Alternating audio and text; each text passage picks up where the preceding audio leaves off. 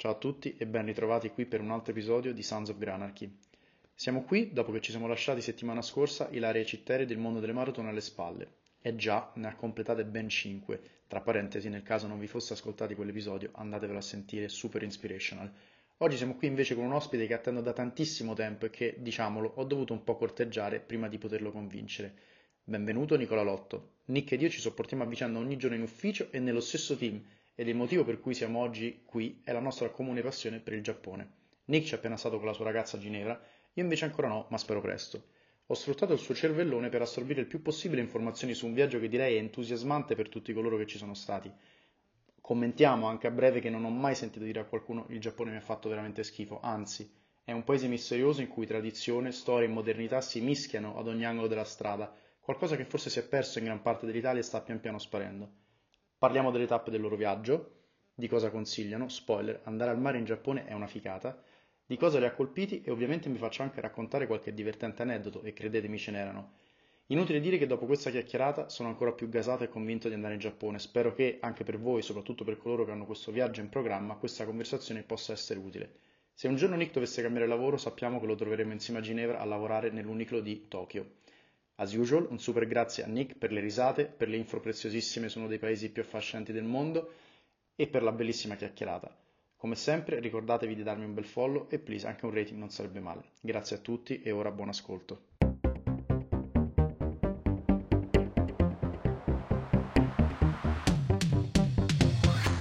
Benvenuti su Sons of Granarchy, il podcast di conversazioni vere come me e te.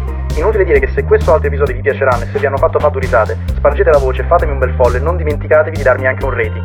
Se avete delle storie interessanti, contattatemi sull'email indicata nella bio. Grazie e ora buon ascolto. Allora ragazzi, ben, ben trovati per un altro episodio. Siamo qui con eh, Nicola Lotto. Ciao Nick. Ciao a tutti, ciao Frank. Prima di tutto voglio provare a dire una cosa, ovvero Yokoso Shinainaru Nicola che vorrebbe dire teoricamente benvenuto caro Nicola, perché siamo qui per parlare del Giappone e del tuo viaggio in Giappone insieme a Ginevra. Quindi ti lascio la parola, ci sono un sacco di cose che ti voglio chiedere, ma forse possiamo partire in primis da cosa vi ha portato a scegliere il Giappone come destinazione e diciamo le tappe che avete fatto, quanto, insomma un po' la logistica del viaggio e poi entreremo in un po' più di dettagli magari culturali, aneddoti e varie. Molto volentieri, ti ringrazio Franchino-san. Come, come, anticipato, Giappone è un po' diciamo sulla bocca di tutti, è un po' una meta, oserei dire quasi hype al momento, per ottime ragioni.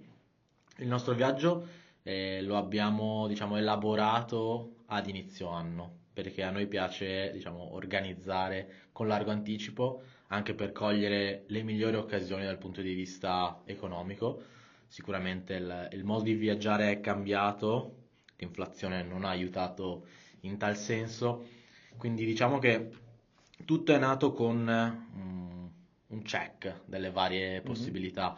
Eh, io sono sempre stato attratto dal Giappone, chiaramente per, per, la cultura, pur non essendo un grandissimo appassionato di anime o comunque di mh, loro tratti specifici, però tutti mi hanno sempre parlato come una meta unica, difficilmente paragonabile ad altre. Quindi... Io non ho mai sentito parlare nessuno male dopo che torno dal Giappone, cioè nessuno mi ha mai detto guarda non ci andare, non ti perdi niente. Non sarò io il primo, però spero di darti e dare a tutti alcune raccomandazioni utili per un viaggio di questo tipo. Ti racconto brevemente quello che è stato il nostro itinerario di viaggio, quindi prenotando con largo anticipo abbiamo trovato degli ottimi voli con eh, scalo a Copenaghen e poi diretti a um, Tokyo Haneda, mm-hmm. che è l'aeroporto principale della, della, città. È quello che sta più vicino, perché poi c'è Tokyo Narita, mi sa. Esatto, vero? ce ne sono due. E Haneda è quello un po' più vicino al centro. Haneda è quello più vicino al centro città ed è quello con i voli intercontinentali sostanzialmente, mentre Narita è quello più piccolo, più distante dal centro, che abbiamo comunque utilizzato per un volo interno che vi racconterò a breve. Quindi volo di circa 14 ore da Milano a, a Tokyo Haneda, non, eh, non, facilissimo superare queste 14 ore, però diciamo, buona compagnia aerea, stai, stai tranquillo, arrivi a destinazione. Con che compagnia avete volato? Noi con la SAS, quindi la Scandinavian, mm, buona, opinione positiva, test superato da parte loro. eh, precisi, come ci aspettiamo da- dai Nordics. Arrivo Tokyo Haneda, però ragazzi, fondamentale, il Giappone è un viaggio che va organizzato. Quindi nel momento in cui si arriva a Tokyo Haneda tu devi avere già compiuto determinate azioni pre-partenza, Tipo? tipo JR Pass, ovvero i trasporti in Giappone funzionano molto bene. Quindi c'è una rete metropolitana e ferroviaria super sviluppata, eh, ha davvero tantissimi collegamenti e molto frequenti, ha un costo, un costo elevato. Quindi la raccomandazione per tutti coloro che viaggiano in Giappone è acquistare se lo trovano conveniente, perché dipende un po' dalla lunghezza del viaggio stesso, questo JR Pass che ti consente di prendere tutti i treni, quindi mezzi ferroviari di superficie più alcuni tratti di metropolitana a Tokyo principalmente. Alcuni. Alcuni perché ci sono tantissime linee, tantissimi provider. Mhm. Quindi il JR è appunto il Japan Rail East che ti consente di viaggiare su tutti i loro eh, mezzi di superficie, treni, ma anche alcune linee metropolitane della JR. Mhm. Detto che ce ne sono tante altre. Se posso chiedere, diciamo, una la cifra per questo passi a testa intorno ai, io non so perché per sentito dire mi sembrava un migliaio, no, forse non così È, tanto. è un po' meno, è meno, siamo intorno ai A 450 testa. euro a persona per due settimane. Ok. All'aumentare delle settimane aumenta il prezzo, ma non proporzionalmente, quindi è conveniente se uno sta Mhm. più tempo farlo sicuramente. Consente di prendere anche i famosi treni, i proiettili, i famosi Shinkansen, quindi eh, esperienza da fare, però ecco, la preparazione è una delle tematiche, secondo me, da Mhm. ricordarsi in questo viaggio. Scorro veloce le tappe, poi magari ci, ci soffermiamo su, su alcuni punti. Arrivo a, a Tokyo, ehm, rimaniamo una notte perché la mattina seguente avevamo l'obiettivo di andare al mare. Ora mi dirai, perché andare al mare in Giappone? Vero, domanda legittima. In realtà il Giappone è un ottimo mare. Eh, pochi lo sanno, pochi lo sfruttano, anche i giapponesi stessi non vanno così spesso eh, al mare. Noi abbiamo voluto eh, rischiare un po', avendo tre settimane a disposizione, siamo andati nella piccola isola di Ishigaki, che fa parte della prefettura di Okinawa, quindi una delle isole più grandi del Giappone, seppur è distante tre ore da Tokyo, quindi è necessario un volo aereo, Tre ore di aereo o tre ore... tre aereo di volo aereo Ok. quindi abbastanza lontano. Prendete la cartina, guardate il Giappone, guardate il Taiwan, è molto più vicino al Taiwan che al Giappone, per, per darvi l'idea. Mm. Però è un'isola che ci ha stupiti, da un punto di vista naturalistico molto bello, non ci sono spiagge attrezzate, quindi è totalmente spiaggia selvaggia, naturale. Forse è proprio quello il bello del, Niente spaghetto alle vongole. Assolutamente, assolutamente no, Mm, però ci sono tante altre, diciamo, delizie locali, tra cui l'ananas di Ishigaki, quindi proprio prodotto in quell'isola, e davvero aveva un gusto incredibile Diverso. che non avevo mai provato in nessun altro... Ma a vederlo l'ananas è uguale all'ananas che conosciamo tutti. Sì, sì, sì, eh, È il sapore che è semplicemente sapore, una roba sì, pazzesca. incredibile, da provare, quindi se andate provatelo. Diciamo solo ti interrompo ogni tanto, in totale voi in Giappone avete fatto 20 giorni, e di questi 20 quanti al mare? Quattro notti in questa isola Ok. di Ishigaki, quindi diciamo un un 25% del tempo passato al mare. Mi chiederai perché? A, perché il mare è bello e pochi lo sanno. B, perché in Giappone d'estate c'è un caldo da non sottovalutare ed è un aspetto da eh, tenere a mente perché lì l'umidità è molto elevata, si aggira intorno all'80, alle volte che il 90%, quindi quando ti trovi a passare molte ore camminando, girando per, per le città a 35 gradi più un 80% di umidità, è come se stessi camminando a 40-42 gradi E- percepiti. rispetto a Milano ad agosto, una Roma ad agosto? Siamo lì, diciamo che l'umidità ancora più alta ti affatica ancora di più, quindi diciamo idratarsi è diciamo, la raccomandazione eh, assoluta in questo, in questo periodo dell'anno. Vado veloce su- sulle tappe, quindi mare, Ishigaki, quattro notti, ritorniamo a Tokyo, quindi col volo Narita eh, a Tokyo.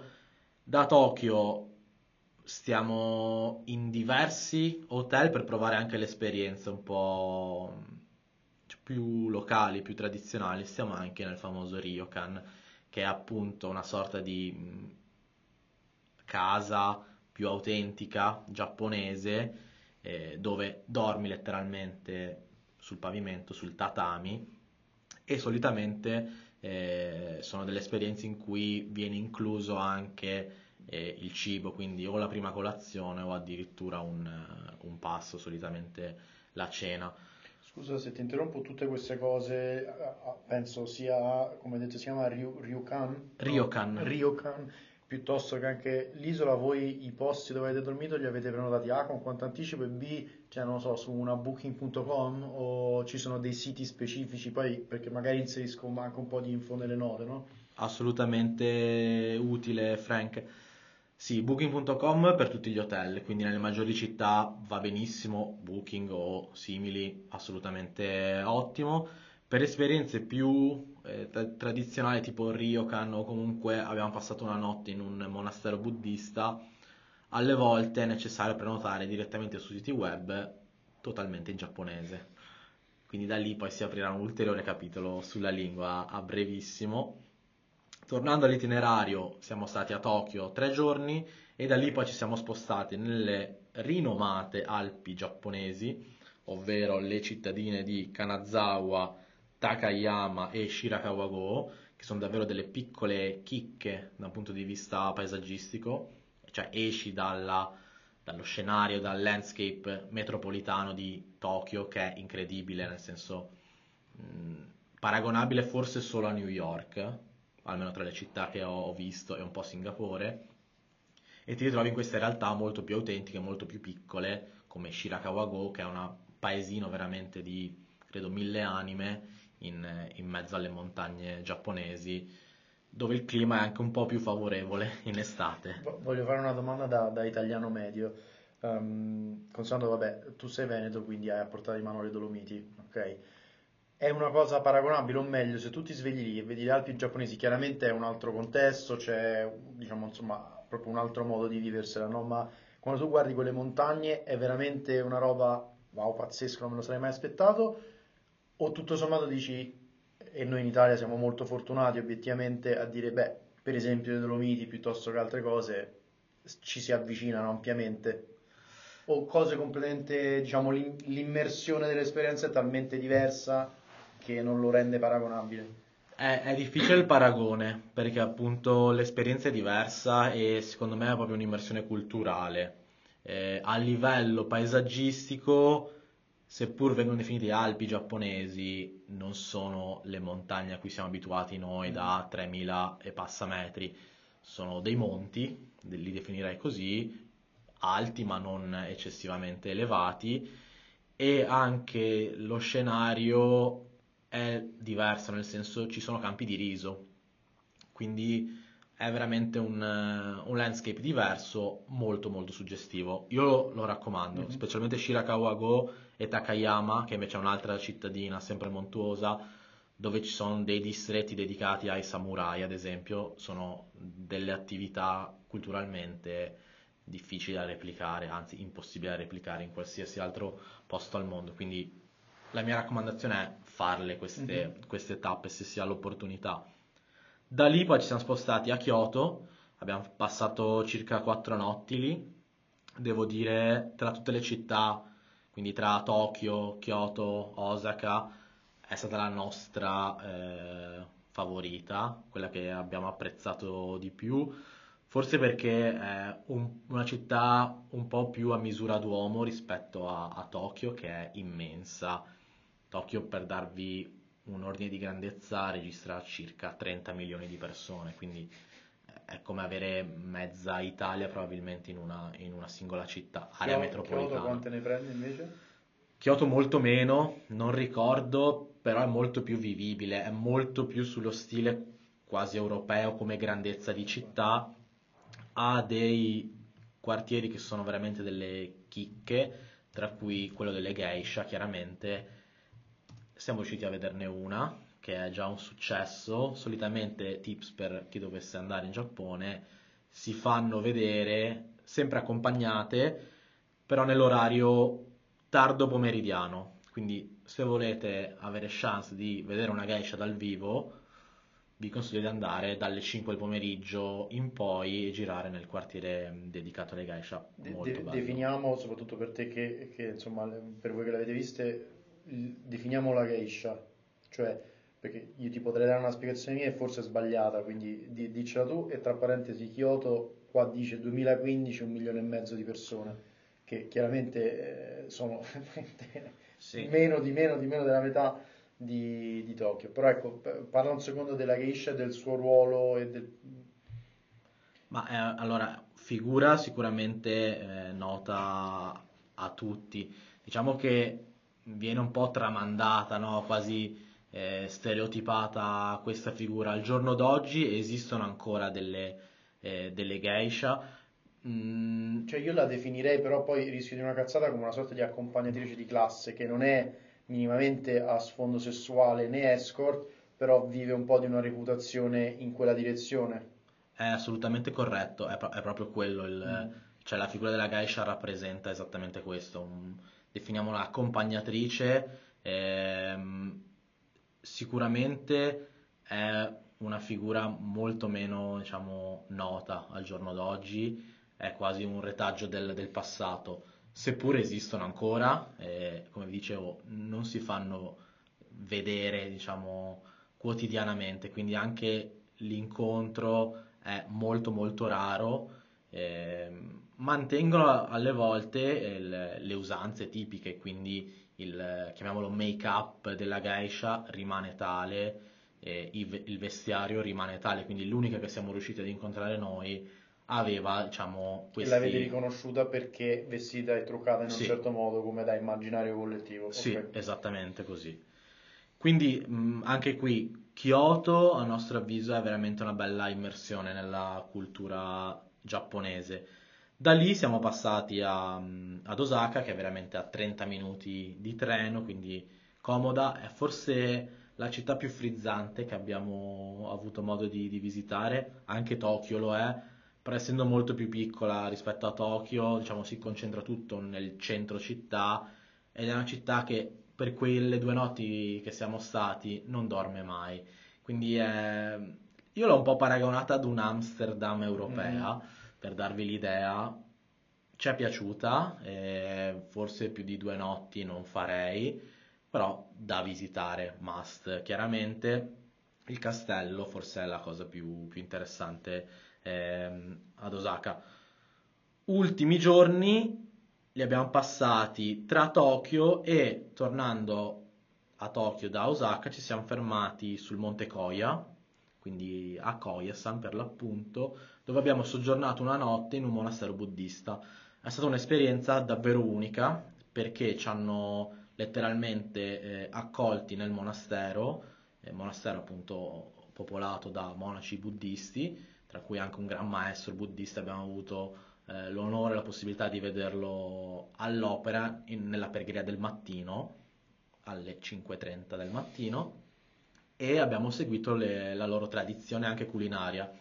Quindi la colazione e la cena l'abbiamo fatta presso il monastero, eh, seguendo chiaramente una dieta vegana. Quindi tutto era eh, vegano, è stata un'esperienza davvero unica. E questo prenotato, diciamo, voi l'avete identificato perché è un'esperienza che volete fare, siete, diciamo, avete trovato un sito prenotabile, immagino direttamente sul sito del monastero, presumo. Sì, esattamente sì. Questo genere di attività vanno prenotate difficilmente su Booking, vanno ricercate su siti appositi, quindi va, va fatta un po', un po' di ricerca. Cioè, il consiglio per viaggiare bene in Giappone è preparare al meglio il viaggio. Chiaro. Quindi queste sono le tappe e poi ti, ti- te le chiederò anche così che poi metto anche i, i nomi perché non saprei riscriverli. Ehm, vabbè, diciamo se dovessi scegliere di tutte queste cose che hai fatto, premesso che mi sembra che nessuna si può definire brutta, non mi è piaciuta, non la rifarei, però di tutte queste, diciamo, se devi proprio prendere un highlight di quella che se proprio devi fare una cosa, fai quello. Allora, come città ribadisco Kyoto Mhm. e ci è piaciuto tantissimo il Tempio d'Oro. Quindi quello secondo me è stato veramente forse uno degli highlight della vacanza eh, perché davvero dici wow, cioè una di quelle cose che ti fa spalancare la bocca. Il mare, perché parti con un'aspettativa di mare che forse non è eh, così elevata, e in realtà ti ritrovi davanti un panorama pazzesco, molto molto bello.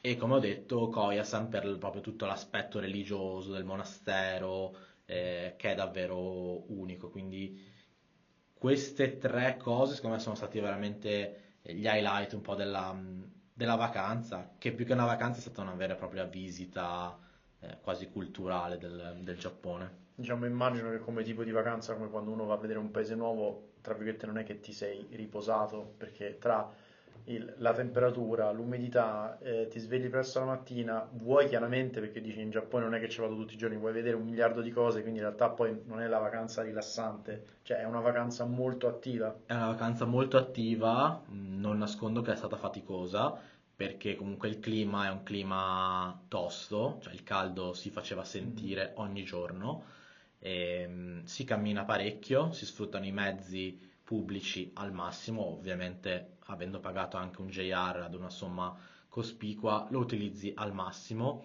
I taxi sono molto costosi, quindi difficilmente eh, vengono presi taxi o mezzi privati, quindi ci si muove a piedi in metropolitana e linea ferroviaria. Sono tutte ben collegate, eh, non è facile gestirle, infatti se posso inserire certo, una di... raccomandazione, un consiglio, sfruttate al massimo eh, alcune app, tipo Google Maps ci ha salvato molto la vita, specialmente per quanto riguarda le metropolitane e i treni. Perché? Perché su Google Maps vi, l'app vi dirà anche quale binario dovrete prendere, quindi aiuta tantissimo perché immaginatevi le stazioni a Tokyo sono quasi dei paesi, cioè si estendono sottoterra per centinaia di metri. Cartelli sono solo in, sono in giapponese e inglese sempre? La maggior parte in giapponese, solo in giapponese, quindi orientarsi anche all'interno di una stazione non è sempre facile. Il primo impatto è stato tosto, importante, poi ci si abitua, si riescono a capire un po' le dinamiche, però davvero ci sono stazioni come quella di Shinjuku a Tokyo dove ci sono 15 uscite Google Maps ti indica anche rispetto alla tua destinazione qual è l'uscita più vicina. Quindi se io devo uscire per andare al mio hotel, so che mi conviene uscire all'uscita 12 piuttosto che alla 2 sì, e sì. mi risparmio magari 600 metri in più a piedi che col caldo, l'umidità, la stanchezza, le valigie fa la differenza. Quindi Google Maps sicuramente raccomandata.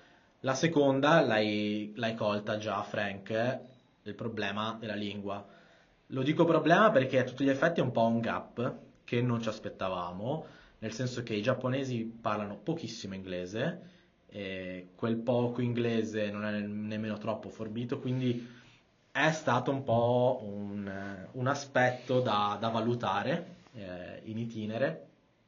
Quindi in soccorso arrivano i traduttori, eh, che per noi è Google Translate, super utile specialmente quando sei nei negozi, nei supermercati, con i cartelli, nelle mappe, perché con la funzionalità foto inquadri e ti traduce istantaneamente, ovviamente devi avere una connessione eh, ad internet per farlo funzionare, mi raccomando, però ti salva la vita. Loro hanno dei loro traduttori, vi racconto un aneddoto, in stazione ferroviaria per acquistare un biglietto, il responsabile della stazione non parlava inglese, che sembra un'assurdità ma è vero, e quindi abbiamo dovuto parlare tramite una sorta di ovetto traduttore istantaneo che dall'inglese traduceva il giapponese e viceversa. Quindi ci sono state delle, delle, gag. delle gag. anche simpatiche eh, che hanno riguardato anche direttamente la mia ragazza che parlando in, un, in uno degli store più grandi di Uniqlo al mondo a Tokyo ha chiesto di farsi ricamare un, un marsupio e, loro invece che comprendere il termine eh, ricamo in inglese che è embroider hanno capito employer, quindi loro avevano capito che lei stesse facendo application per una possibile posizione. Si è capito quanto dopo? Dopo c- buoni 5 minuti di conversazione, quindi in realtà ci sono state delle vere e proprie gag, scene simpatiche dovute a questo gap linguistico. Ci hanno fatto sorridere ovviamente, però eh, ecco, tenetelo bene a mente perché queste due app sono molto utili. E a proposito, infatti, ti volevo chiedere, diciamo, a parte mi, mi viene da, da sorridere all'idea di fare un viaggio di questo tipo 15 anni, 20 anni fa, senza gli smartphone che abbiamo oggi, perché era un altro livello di difficoltà, chiaramente. Per utilizzare internet, Google Maps e tutto, voi come provider avete, cioè c'erano dei pacchetti offerti dai vostri provider italiani, cioè ti arriva il solito messaggio come ti arriva benvenuto in Austria, benvenuto in Giappone dalla team, o, e, e lì puoi immagino comprare dei pacchetti dati, se sì quanto erano costosi, costosi convenienti, cioè immagino abbiate risolto così e immagino che vista la tecnologia lì probabilmente ci saranno un sacco di punti wifi dappertutto.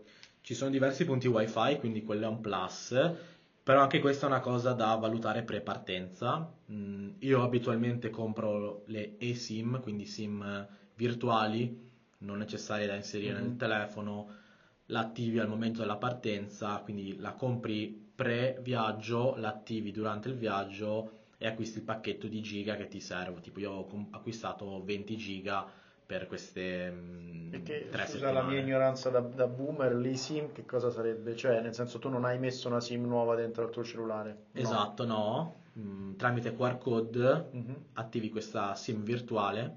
Nei telefoni, diciamo, più recenti, tutti le- supportano queste funzionalità e ti consente di attivare una nuova linea sostanzialmente sul tuo telefono che si aggancia alla rete locale. Quindi, in, in base alla destinazione, tu ti compri questa SIM virtuale, si Ma chiama con il tuo provider, cioè se tu hai Vodafone o tuo team, no, non No, c'entra. non c'entra il provider, lo compri in base ai pacchetti che ti offrono online. Classica acquisto- domanda da boccalone questa Eh, sulla... classico boomer Frank.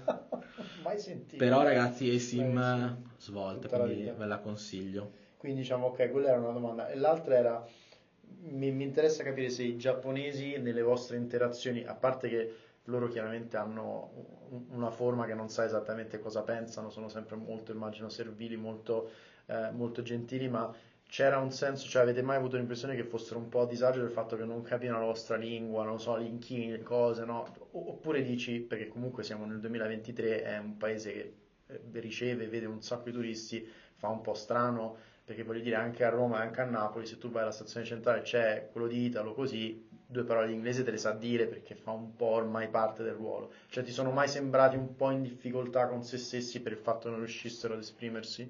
Alle volte sì è capitato, credo che anche loro abbiano la consapevolezza mh, alle volte di non riuscire a comunicare come vorrebbero, purtroppo è, è un gap culturale. Eh, anche i più giovani faticano a parlare inglese, quindi anche le persone più giovani che abbiamo incontrato, non tutte comprendevano le parole che stavamo comunicando loro. Mm, In termini di eh, atteggiamento verso il turista, eh, specialmente devo dire che confermo quello che si dice, nel senso che eh, il popolo giapponese è estremamente ehm, gentile, eh, quasi servizievole Mm. alle volte ehm, ed è un qualcosa che apprezzi quando sei lì. Eh, alle volte sfocia quasi nell'estremo. Vi faccio un esempio. All'interno di questa stazione metropolitana di Shinjuku che ho nominato prima, che è una stazione enorme a Tokyo, ci eravamo letteralmente persi, cioè non riuscivamo a capire da che parte andare. Abbiamo fermato una ragazza più o meno della nostra età, sui 35 anni. Non solo ci ha dato le informazioni che le avevamo richiesto, seppur con un inglese un po' maccheronico, ma ci ha voluto accompagnare fino al tornello, cioè finché lei non ha concluso la sua, tra virgolette, missione, non era contenta. Seppur noi gli avessimo detto grazie mille, abbiamo capito, poi possiamo salutarci qui. Ha voluto assicurarsi che noi arrivassimo al tornello corretto per prendere poi il treno al binario. Quindi Da italiano penso magari fa anche un po' strano perché a parti inverse l'italiano che, cioè se un giapponese arriva e l'italiano ti vuole portare al tornello vuol dire che ti vuole solare o ti vuole rubare il portafoglio o ti vuole truffare, quindi Esatto. uno va un po' prevenuto, però questo ci rende anche come popolo molto più svegli di altri perché siamo abituati alla sola Sì. e, e alla truffa, no? Da quel punto di vista. Assolutamente, un ottimo punto. Aggiungo, me ne è fatto venire in mente, non mi sono mai sentito Eh, in pericolo eh, girando anche orari più tardi, notturni, in metro. Non ho mai provato alcuna sensazione, anzi, abbiamo assistito a scene davvero dove persone magari dimenticavano il telefono sul sedile della metropolitana, le persone subito lo facevano notare, lo riconsegnavano. Girano addirittura quasi leggende che chi dimentica uno zaino in metropolitana, ad esempio, se torna a prendere quella metropolitana potrebbe ritrovarlo esattamente nel punto in cui lo ha lasciato. Quindi c'è proprio un senso, oserei dire, di civiltà molto avanzato. Una cosa che diciamo, mi, affascina molto è che cioè, loro chiaramente hanno il problema del crimine organizzato, quindi della Yakuza. Prima domanda, perché so che si riconoscono molto facilmente dai tatuaggi e da come si vestono, se voi avete mai avuto l'impressione, non la certezza, magari come la geisha, di vedere qualcuno di questi personaggi, perché sono teoricamente molto riconoscibili, vestiti sempre molto eleganti e molto tatuati. Sì, allora credo che in un, ehm, in un grande mm, quartiere di, di Tokyo avevamo letto ci sono alcune torri che sono proprio in mm-hmm. mano a diciamo, queste associazioni mafiose, Dunque. chiamiamole. E, ehm, abbiamo intravisto dei personaggi che all'apparenza potevano sembrare diciamo, appartenenti a queste gang. Poi la certezza non ce l'abbiamo, però potrebbe. Un po' in stile Kill Bill quasi. Sì, eh.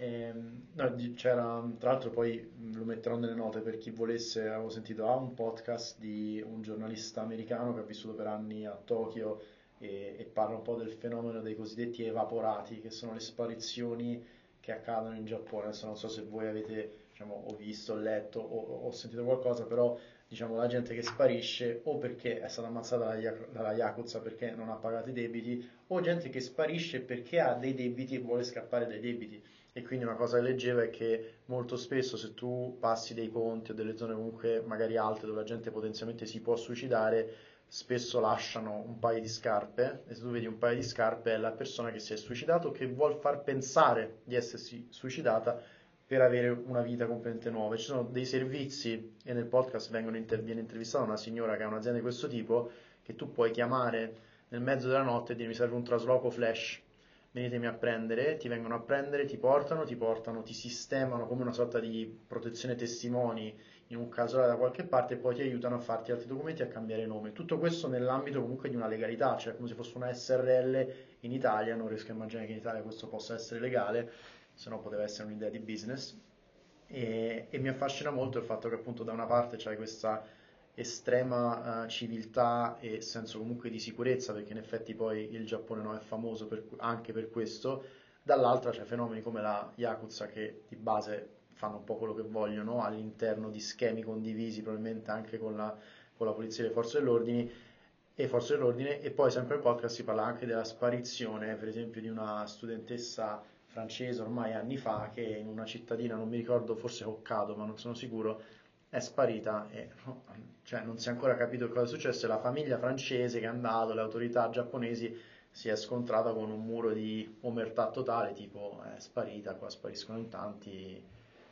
Sì, ci sono un po' di contraddizioni nella cultura giapponese, que- questa è una, eh, nel senso che poi noi non l'abbiamo vissuta direttamente, però mh, mm, mi torna quanto, quanto dici eh, Frank, abbiamo visto anche noi questi servizi eh, quasi logistici, no? di trasferimenti super rapidi. Eh, ora non so dire se in questo ambito, però ad esempio lo fanno molto eh, anche agli arrivi in aeroporto. Ci sono tantissimi servizi logistici, quindi trasporto, trasferimenti. Sembra quasi davvero un cambio vita sì, flash. Sì. Quindi mi, mi trovi in quello, che, in quello che hai detto Un'altra contraddizione che va oltre la sicurezza, però rientra sempre nella sfera culturale, è l'estrema pulizia che è presente nelle città, eh, quindi comunque a livello anche di metropoli tipo Tokyo, Kyoto, Osaka, sono città pulite, mediamente molto pulite. Al tempo stesso la contraddizione che abbiamo notato è un uso veramente incredibile della plastica. Quindi se da un lato la città è molto pulita, dall'altro si creano veramente tonnellate e tonnellate di rifiuti di plastica, quindi a differenza dell'Italia e anche di alcuni paesi europei dove sempre di più diciamo, la plastica viene sostituita con materie più facilmente riciclabili come la carta ad esempio, lì ancora questo non è avvenuto. E un altro esempio, proprio dovuto anche alla stagione caldissima che abbiamo vissuto, quindi durante il mese di agosto, l'aria condizionata è una tematica, vabbè, incredibile, cioè loro sparano H24, aria gelida, senza alcun tipo di riguardo verso l'ambiente, quindi porte aperte dei grandi magazzini, porte aperte dei negozi, 40 gradi all'esterno, 15 all'interno. Quindi c'è anche in questo caso una sorta di contraddizione tra la città bella, pulita, super ordinata e dall'altra però uno spreco incredibile di plastica, un utilizzo quasi non moderato e insomma anche l'aspetto ambientale un po' diciamo tralasciato da questo punto Sì, di vista. a questo aggiungo, perché è una notizia abbastanza recente, che hanno dato l'ok o hanno iniziato a gettare i rifiuti rimasti, le acque rimaste di Fukushima con le radiazioni nell'oceano. A detta loro, assolutamente safe, non succede niente, però intanto in Giappone, che come dici te, da una parte fissati per certe cose, dall'altra diciamo, gettano acqua radioattiva eh, negli oceani, quindi questo pure mi aveva fatto, mi aveva fatto un po' effetto.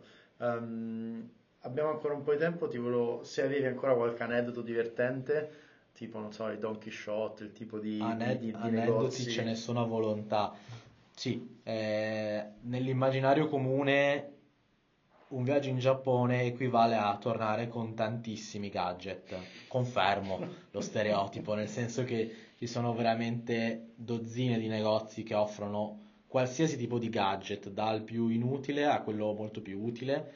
Abbiamo trovato tantissimi, ad esempio, eh, utensili, strumenti anche per la casa, per la cucina, cose che noi non abbiamo. Quindi davvero da quel punto di vista sono super sviluppati quasi troppo, tant'è che ci sono dei quasi veri e propri centri commerciali, uno di questi appunto è Don Chisciotte, eh, che si trova nelle maggiori città del, del Giappone, sono dai 6 agli 8 piani di gadget Boiate. sostanzialmente boiate che vanno dall'alimentare, quindi magari dall'edizione limitata del Kit Kat al matcha piuttosto che eh, all'ananas, al mango, fino a delle letteralmente boiate di gattini di plastica piuttosto che il cerchietto eh, a forma di, di topo.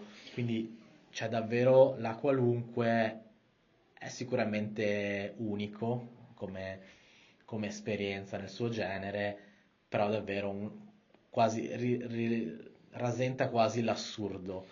Eh, un'altra cosa che veramente ci ha lasciato eh, po' a bocca aperta sono questi caffè che si trovano sparsi per la città, prevalentemente Tokyo e Kyoto, eh, abbiamo- ne abbiamo visti diversi, dove tu letteralmente paghi una fee d'ingresso in questa sorta di caffè, bar, chiamiamolo, dove ti puoi ordinare il tuo drink, il tuo caffè, il tuo tè, il tuo latte, però il bar ha una tematica specifica legata agli animali.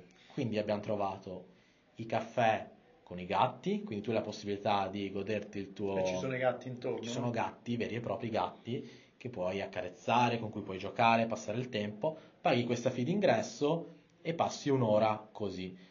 Oltre ai gatti, però, ne abbiamo trovati svariati, tra cui, vi dico quelli più emblematici, i mini pig, quindi letteralmente dei porcellini nani, Fighissimo. da accarezzare, da accudire, alle civette, quindi addirittura un bar con delle civette all'interno, incredibile ma vero, e anche le famose otters, quindi le lontre d'acqua, che abbiamo potuto anche... Beh, però stanno nell'acqua o come... No, sono... Gironzolano. gironzolano, ne, ne abbiamo vista una in un, eh, in un bar appunto dove c'era questo signore che faceva una sorta di butta dentro e aveva al collo un otter che giocherellava, andava da tutte le parti.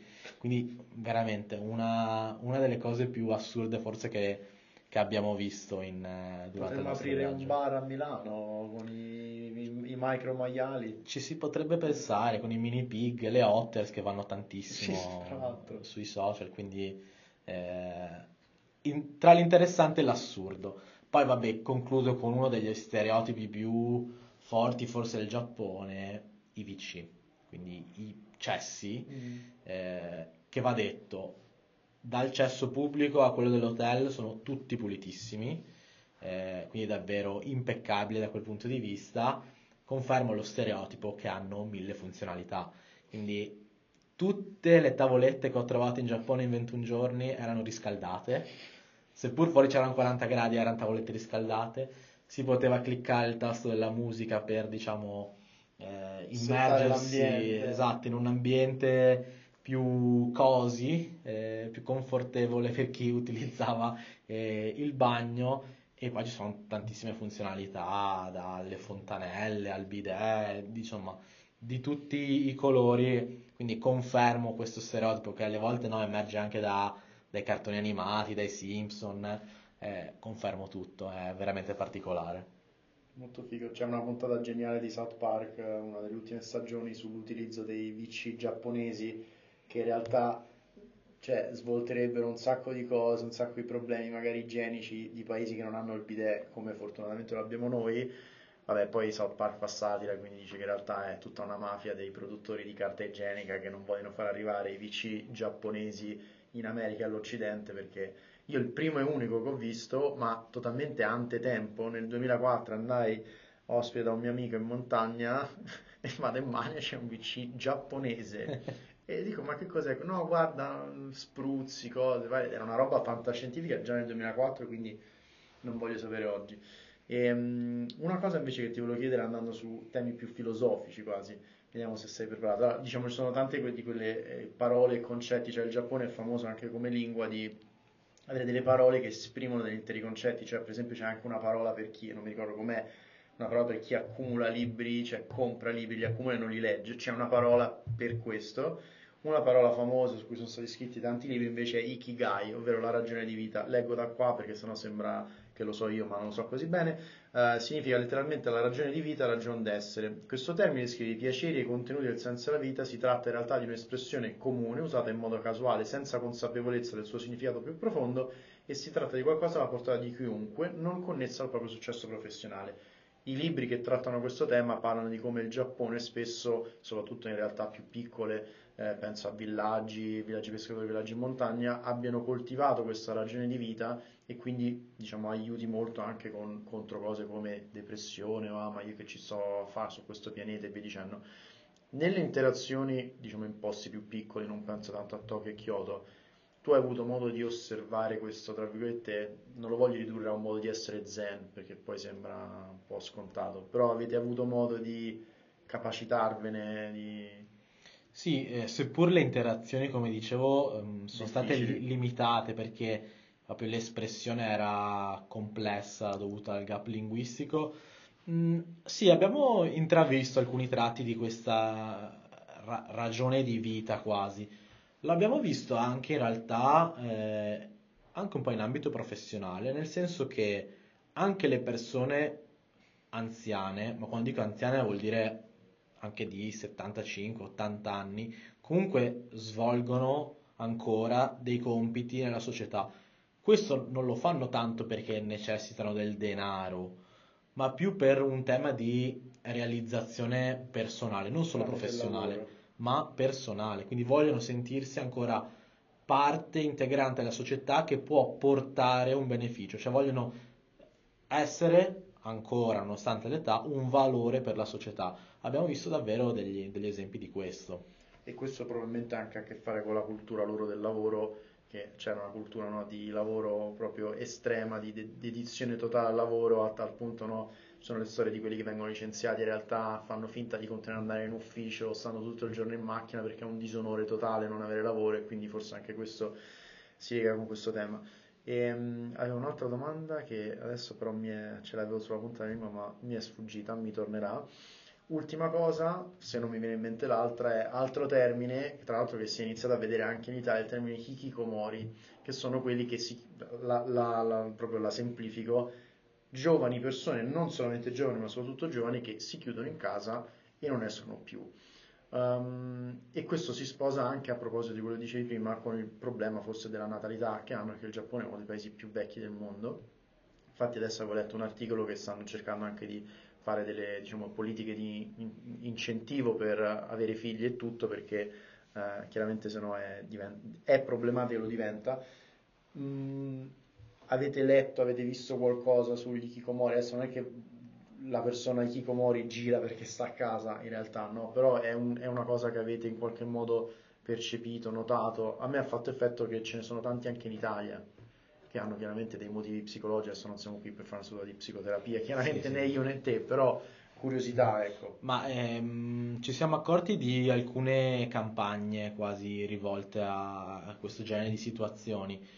Direttamente non le abbiamo chiaramente viste né, né, vissute. Forse è dovuto anche un po' a eh, alcuni aspetti che vanno a impattare ancora di più questa tendenza no, nel restare chiuso in casa e quindi essere quasi delle persone che non hanno una socialità quasi cioè il dating come te lo immagini il dating tra giapponesi De- deve essere una cosa fuori dai nostri schemi totalmente perché mh, mm, io mi immagino persone che o sono estremamente aperte e quindi torna al tema anche del, quasi della gentilezza servizievole o totalmente eh, amorfe. Eh, abbiamo avuto diversi esempi di questo ehm, in uno mh, mm, non era un Don Quixote ma era proprio un centro commerciale quasi anche questo da 4-5 piani dedicato solamente ai videogiochi e abbiamo potuto notare delle persone che sembravano veramente quasi alienate dalla società, quindi eh, magari ci passavi vicino per controllare un, non so, stavamo guardando un Nintendo 64 perché lì venivano esposti tutti questi eh, videogame anche un po' vintage, no? Perché lì comunque mm-hmm. permane forte, visto che vabbè, la Nintendo è, è local, questa impronta forte e la passione per i videogame. Persone che magari se ti avvicinavi troppo si spostavano, persone che abbassavano lo sguardo, quindi alcuni tratti ci hanno fatto pensare anche a questo genere di situazioni. Poi Vabbè, non lo so, cioè... non le abbiamo viste, però diciamo, secondo me cioè, ce ne sono. E ultime due, queste sono facili, meno, meno psicologiche. Eh, adesso tu dicevi non sei un fan dei manga, degli anime, di qua di là. Se dovessi dire quale ti sembra o quali ti sembrano i più celebrati in Giappone dal punto di vista di merchandise, di cose, di poster, non lo so, perché mi sa l'avevi, ce l'avevi raccontato. Sì, ce ne sono, ce ne sono di diversi. Eh, devo dire che va fortissimo One Piece, mm-hmm. assolutamente uno tra quelli più in voga forse anche dovuta all'uscita di, su Netflix della, della serie. E molto Dragon Ball, quindi si trova parecchio Dragon Ball. E, e, a sorpresa Doraemon. Doraemon è letteralmente una delle mascotte dei giapponesi, cioè tutti lo conoscono. Eh, noi siamo stati agli studios, Universal Studios ad Osaka, c'era una giostra dedicata a Doraemon, quindi eh, direi questi tre, Dragon Ball, One Piece, Doraemon, sono sicuramente sempre presenti. Buono a sapersi perché io sono un grande fan di Dragon Ball Z. Quindi. E, e last but not least, a proposito dei gadget, che vai e compri gadget, proprio da un punto di vista logistico, voi vi siete dovuti comprare un'altra valigia tornando, vi siete portati delle borse a mano vuote da riempire perché sapevate che sarebbe finita così?